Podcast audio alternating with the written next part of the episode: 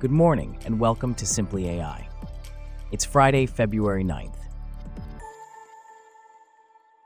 On today's show, Microsoft's Nadella woos Indian developers to the company's AI tools, and Microsoft's profit soars 33% on AI and cloud computing investments. Plus, machine learning professionals are highly sought after in the booming AI sector. This coverage and more up next. I'm David, and you're listening to Simply AI.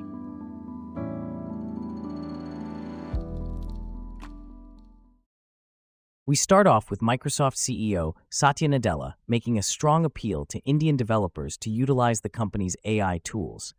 Speaking to over a thousand Indian coders, Nadella highlighted the potential of AI in achieving a significant portion of India's GDP target for 2025. Here to discuss this further is James, a correspondent for Simply AI. Can you tell us more about Nadella's speech and its implications? Certainly, David. Nadella's speech took place in Bengaluru, often referred to as India's Silicon Valley. He pointed out that more than 13.2 million Indian developers are currently on GitHub an internet hosting service for software development. This number is second only to the United States, but India is expected to take the lead by 2027 or 2028. Nadella believes that the use of AI can contribute to 10% or $500 billion of India's GDP target for 2025. That's a significant contribution. What steps is Microsoft taking to support this vision? Microsoft is investing heavily in India it's building its fourth data center near Hyderabad, where Nadella grew up, adding to its existing data centers in Mumbai, Pune, and Chennai. Microsoft's partnership with OpenAI, the developer of ChatGPT, has given it a head start in the generative AI boom, although it faces competition from Google and other rivals. How does Nadella view this competition? Nadella is confident about Microsoft's position. In a speech in Mumbai, he claimed that Microsoft is still ahead on most benchmarks and has the best model. He acknowledged that competition will arrive, but he seems to be waiting for it with confidence. What about Microsoft's presence and plans in India? Microsoft has a significant presence in India, with its subsidiary headquartered in Hyderabad and 11 offices across the country, employing nearly 18,000 people. The company has announced various programs targeting the Indian market and talent including a month long AI training program for 100,000 developers and a commitment to offer AI skills training for 2 million Indians by 2025. India is a key market for Microsoft, and AI was among the key topics discussed when Indian Prime Minister Narendra Modi met with Nadella last June. James, thanks for that comprehensive look at AI's future.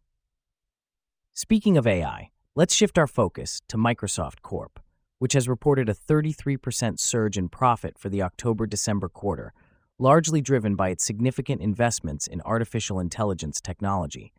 The company's net income for the quarter was 21.87 billion or 2.93 cents per diluted share, exceeding Wall Street expectations. Here to delve deeper into this is Celeste, our correspondent at Simply AI. So Celeste, what's behind this impressive growth? Microsoft's growth is largely attributed to its cloud computing unit, where most of its AI investments are concentrated. The company's revenue for the quarter was $62.02 billion, an 18% increase from the previous year.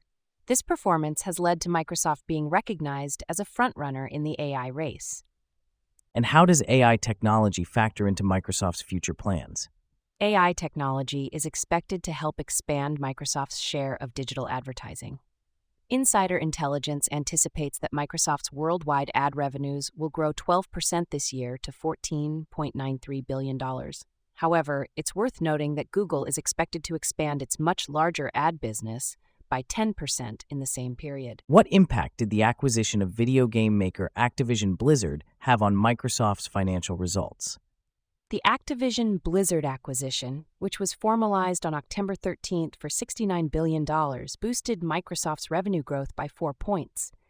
However, it also reduced operating profits by roughly $440 million due to purchase accounting adjustments and integration and transactions costs. How did Microsoft's different business segments perform in the quarter?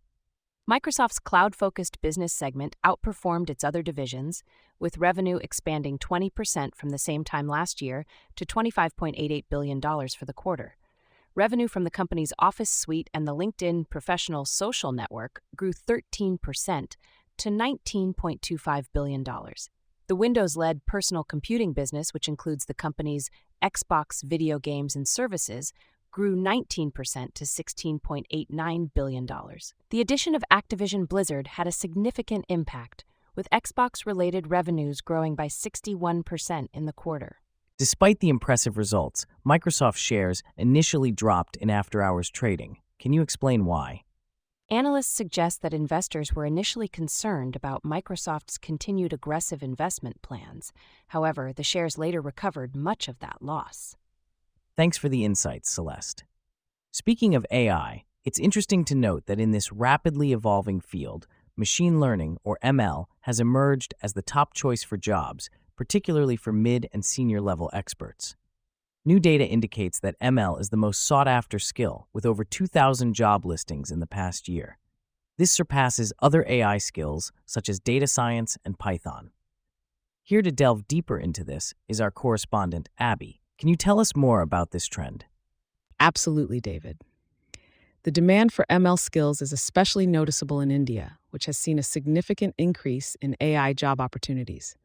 There are currently around 3,000 active positions. Over the past year, the number of AI professionals in India has surged by 125%. Python, a key language for AI applications, has seen its skilled workforce double to over 224,000 while ML professionals have increased by 90% to 220,000. That's quite a surge. What specific roles are these AI professionals filling?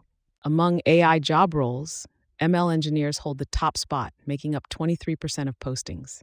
They're followed by AI scientists, who constitute 15% of postings, and data engineers, who make up 11%.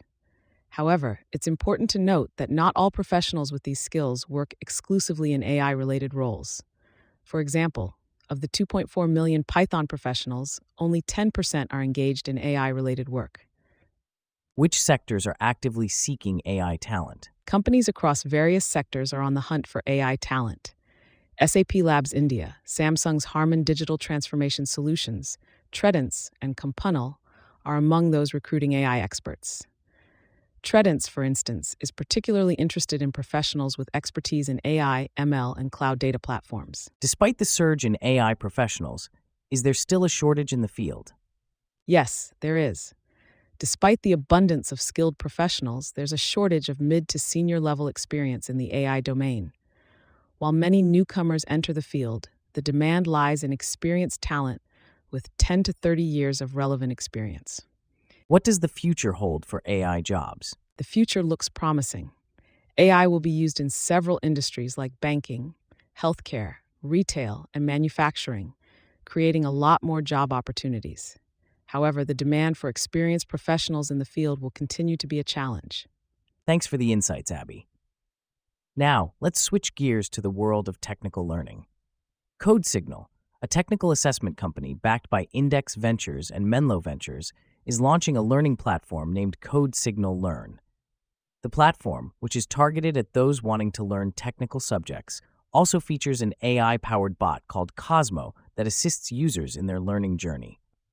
Bella, a correspondent for Simply AI, is here to delve deeper into this. Can you tell us more about CodeSignal Learn and its features? Certainly, David. CodeSignal Learn offers hundreds of courses at launch, ranging from introductory programming and specific language tutorials to data analytics and machine learning. The platform is currently accepting users through a waitlist.